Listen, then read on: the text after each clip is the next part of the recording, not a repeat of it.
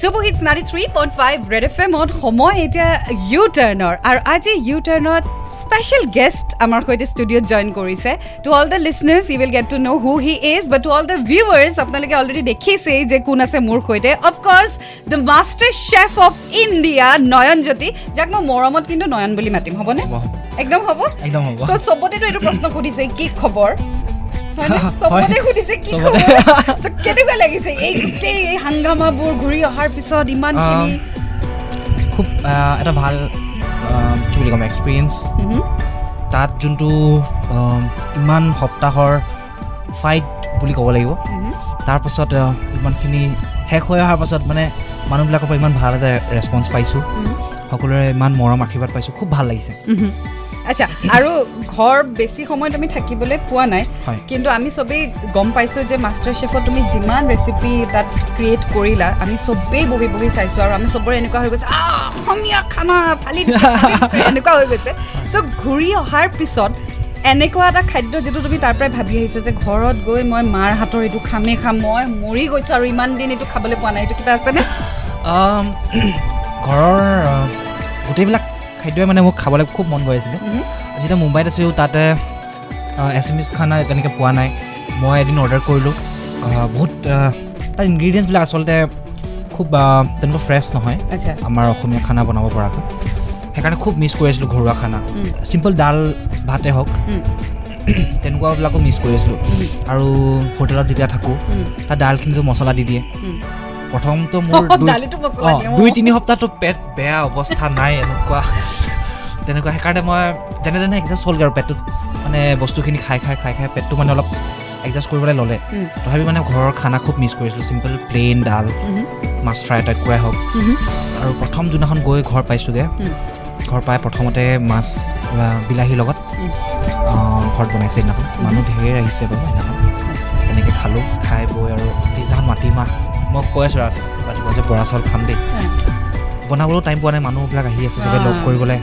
চবৰে মানে মন গৈ আছে লগ কৰিবলৈ। তেনেকৈ মোক খাবলৈও সময় পোৱা নাই তেনেকৈ. তথাপিও যেনে তেনে সময় উলিয়াই মাজে মাজে খাই আছোঁ আৰু তেনেকৈ। ত' যেতিয়া তুমি প্ৰথম উইনাৰ হ'লা গম পালা যে you are the master chef India so' প্ৰথম ফোন কাক কৰিছা তুমি জনাবলৈ? প্ৰথম ফোন মই মাকে কৰিলোঁ. তাৰপিছত মাক ফোন কৰাৰ পিছত মই মাক ধুনীয়াকৈ কৈছোঁ আৰু। মা শ্বুটিং শেষ হৈ গ'ল এইমাত্ৰ। ৰিজাল্ট ওলালে। মইতো নৰ্মেলকৈ কৈছোঁ আৰু একদম মানে এক্সাইট হৈ পিনি আৰু এক্সাইটত এক্সাইটমেণ্টত কোৱা নাই আৰু। যাতে অলপ আ, মা অলপ চখ হ'ল তাৰপিছত মায়ে ভাবিছে "অ, কেনেকুৱা হ'ল? মই কৈছোঁ ভালেই হ'ল আৰু। তাৰপিছত তাৰপিছত কিমান নম্বৰ হ'ল এনেকৈ নাই ঠিকেই হ'ল আৰু জিকিলোঁ আৰু ফাৰ্ষ্ট পালোঁ। এনেকৈ কৈছোঁ মায়ে আকৌ সুধিছে হা কি কৈছা? তাৰপিছত ক'লোঁ তাৰপিছত ভাগে ক'লোঁ যে মই জিকিলোঁ বুলি। তাৰপিছত এনেকুৱা হাল্লা একদম পিছফালে মই একো শুনি পোৱা নাই মায়ে কিবা এটা কৈ আছে একো শুনি পোৱা নাই। উম, এনেকুৱা চিঞৰিছে তাৰপিছত লগে লগে আৰু ফোনটো থ'ব লগা হ'ল। তাহাঁতৰ পৰা মাতি আছে এইবিলাক ভালকৈ কথা পাতিবলৈ নহ'লে গোটেই তাৰপিছত ৰাতি দেৰি হৈ গ'ল বহুত। আমাৰ হেৰি সেইদিনাখন ধৰক শেষ হোৱাৰ পিছত আফটাৰ পাৰ্টি আছিলে গোটেই কণ্টেষ্টেণ্টখিনি আহিছিলে লাষ্টৰ কাৰণে লগ পাইছোঁ। খুব ভাল লগা দিন আৰু সেইটো। অবভিয়াছলি আৰু এনেকুৱা হৈছেনে যে তুমি ঘৰত অহাৰ পিছত এতিয়া চবেই কৈ আছে যে নয়ন আমাক কিন্তু বনাই খুৱাব লাগিব দেই। এনেকুৱা হৈছে নাই এতিয়া? নাই নাই সেইটোতো অভিয়াছলি এইটো বহুত বিশেষকৈ ফ্ৰেণ্ডছবিলাকে আৰু। তাহাঁতি কৈছে ভালকৈ চব শেষ শেষ কৰি ল। আমি ভালকৈ খাবলৈ গৈ আছোঁ। মানে তুমি বনাব লাগিব। মই বনাব লাগিব। এতিয়া কিন্তু মানে মই ঘৰলৈ অহাৰ পাছত তেনেকৈ বিশেষ বনোৱা বনোৱা হোৱাই- নাই তাৰপিছত এদিন অকল চাটনি এটা বনালোঁ। সেইদিনাখন চবেই অলপ অলপ কিবা কিবি বনাইছে মই আৰু সৰু সুৰা চাটনি এটা বনালোঁ আৰু মিছা মাছৰ তাৰপিছত আহ, চিলি অইল এটা বনালোঁ। সেইকেইটা মই মাছৰ চেপত বনাইছিলোঁ তেনেকৈ খুব এক্সপেক্ট কৰি আছিলে খাম বুলি ঘৰত। সেইটো বনালোঁ আৰু। অ'কে আৰু যেতিয়া তোমালোকৰ নেক্সট ডে ৰেচিপি যিটো শ্বুটিং হ'ব ধৰা চ' আগদিনাখন তুমি ভাবানে যে কাইলৈ এইটো বনাম মই? তো মাৰ লগত ডিছকাছ কৰা নেকি? মা কাইলৈ মই এইটো বনাম বুলি ভাবিছোঁ। কিবা কিবা এইটো কৰিম নকৰিম এনেকুৱা কিবা ডিছকাশ্যন চলেনে নে? একদম কমপ্লিটলি তোমাৰ ফেমিলিৰ পৰা টাচ অফ হৈ আছিলা? ফেমিলিৰ লগত মই কথা পতা হয়। কিন্তু আমি গম নাপাওঁ যে কাইলৈ কি? চেলেঞ্জ। কাইলৈ চেলেঞ্জটো কি আহিব সেইটো গম নাপাওঁ মানে। তো সেইকাৰণে আমাৰ লগে লগে চেলেঞ্জ দিয়াৰ লগে লগে আমি নিজে ভাবিব লগা হৈ যায়। টাইমো নাথাকে। কিন্তু তথাপিও ৰাতি কিছুমান বস্তু পঢ়ি থাকোঁ। কিছুমান আইডিয়া কৰি থাকোঁ যে যদি এনেকুৱা চেলেঞ্জ হয় বা এইটো ইনগ্ৰিডিয়েণ্ট দিব পাৰে যদি তো সেইটোৰ লগত কেনেকৈ কাম কৰিম। উম, এনেকৈ ধৰণৰ।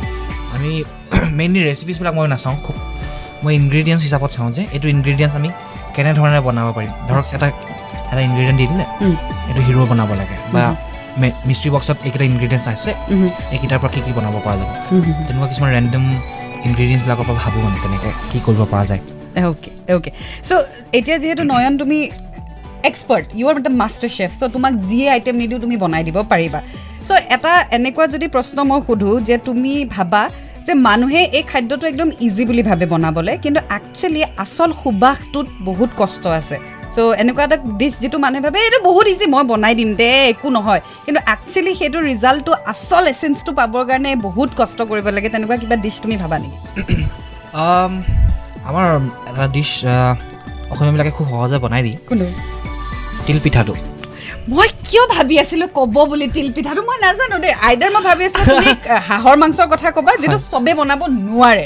একদম মিছা কথা সেইটো। আৰু কিয় মই ভাবি আছিলো পিঠা এটা ক'বা তুমি।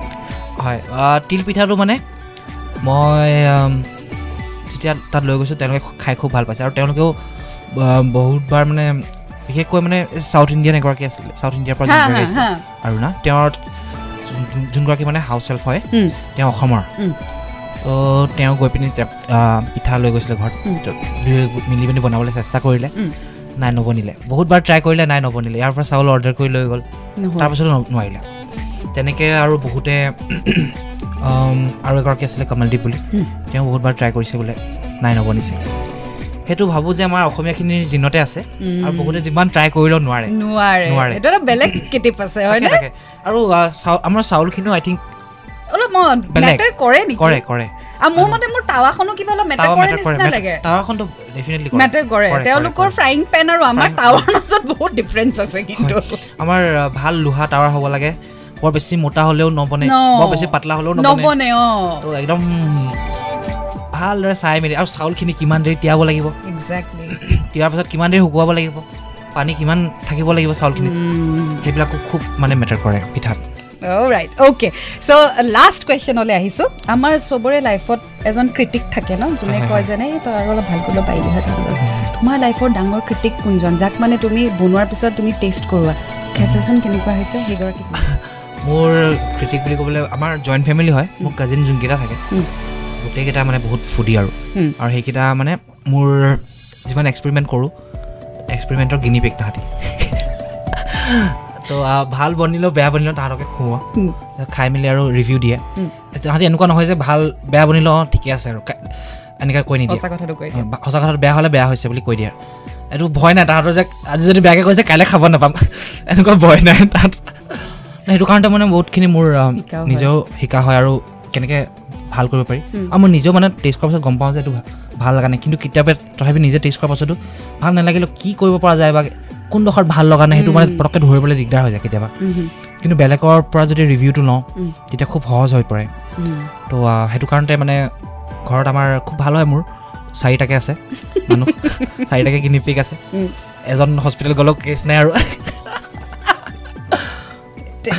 তেওঁলোকৰ নামকেইটাও কৈ দিয়া খুব ভাল পাব তেতিয়া চাই মোৰ কাজিন ডাঙৰ কাজিন মোৰ ৰাজজ্যোতি। ৰাজজ্যোতি। তাৰপিছত বিৰাজজ্যোতি। আৰু তিনি নম্বৰজন নিহাৰজ্যোতি আৰে বাপৰে। আৰু মোৰ ভণ্টি ময়ূৰী। ৰাজ বিৰাজ নিহাৰ ময়ূৰী। অ' আমাৰ বঢ়িয়া। ল'ৰা গোটেইকেইজনৰ নামত পিছফালে জ্যোতি জ্যোতি লাগি- আছে ন?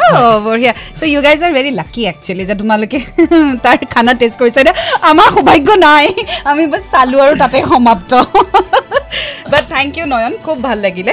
চ' শেষত এটা এনেকুৱা ডিছ যিটো তুমি বহুতবাৰ বনালা because you are not satisfied তেনেকুৱা কিবা এটা পাৰ্টিকুলাৰ ডিছ আছে নেকি? তুমি চেলেঞ্জ হিচাপে লৈছা যে মই এইটো পাৰফেক্ট কৰিহে এৰিম Um, বহুতকেইটা ৰেচিপি মই যেনেকৈ পাষ্টাৰ যোনটো মানে হেণ্ডমেড পাষ্টা মই বহুতবাৰ ট্ৰাই কৰিছোঁ পাৰফেক্ট হ'বলৈ। মানে পাষ্টাটো মানে পাৰফেক্টলি বনি যায় কিন্তু কিছুমান পাষ্টা ধৰক শ্বেপ থাকে সি হোল্ড কৰিব নোৱাৰে। শ্বেপটো তো সেইটো কাৰণে মই বহুত এক্সপেৰিমেণ্ট কৰিলোঁ। যে কিমান কোৱাণ্টিটিত মই এগ দিব লাগিব চেমলিনা কিমান কোৱাণ্টিটিত দিব লাগিব ময়দা কিমান কোৱাণ্টিটিত দিব লাগিব এইবিলাক বহুতবাৰ ট্ৰাই কৰি কৰি কৰি কৰি তাৰপিছত পাৰফেক্ট ৰেচিপি এটা ওলালে। যোনটোৱে মানে শ্বেপটো হোল্ড কৰে ড্ৰাই কৰিবলৈ ইজি আৰু বহুত দিনলৈকে প্ৰিজাৰ্ভ কৰি ৰাখিব পাৰি তো সেইটো মানে খুব ভাল এটা ৰেচিপি মই তাৰপিছত বহুত এক্সপেৰিমেণ্ট কৰি কৰি কৰি কৰি পালোঁগৈ আৰু পালা। Okay. All right. So thank you so much once again, Noyon. Thank you. খুব ভাল লাগিলে and we are so' so' so' proud of you actually আমি ভাষাৰে ক'ব নোৱাৰোঁ কিন্তু আমাৰ মনত একচুৱেলি আমি জানো যে আমি কিমান একচুৱেলি প্ৰাউড ফিল কৰিছোঁ তোমাক লৈ কিন্তু ফটোত যিজন ল'ৰা আৰু সন্মুখত যিজন ল'ৰা তেনেই সৰু হা? মই বহুত ডাঙৰ হ'ব বুলি ভাবিছিলোঁ কিন্তু একেবাৰে মাইনা ল'ৰা। চ' থেংক ইউ ছ' মাছ আৰু তোমাৰ উজ্জ্বল জীৱনৰ ভৱিষ্যত বহুত বহুত বহুত বহুত ছাকচেছফুল হোৱা আৰু বহুত বহুত এচিভমেণ্টছ লৈ আহা আমাৰ অসমৰ কাৰণে। চ' তাৰে শুভেচ্ছা থাকিল। বহুত বহুত ধন্যবাদ আপোনালৈ। থেংক ইউ ছ' মাছ চ' যিসকল আমাক শুনি আছে ৰেড এফ এমত if you want to check out this video' you can go' into my page R G Pahi and also' R page which is red F M Assamese show' তাতো আপুনি check out কৰিব পাৰিব and to all the viewers who are watching this video right now, please share it as much as you can. Thank you so much and Red FM bajate raho.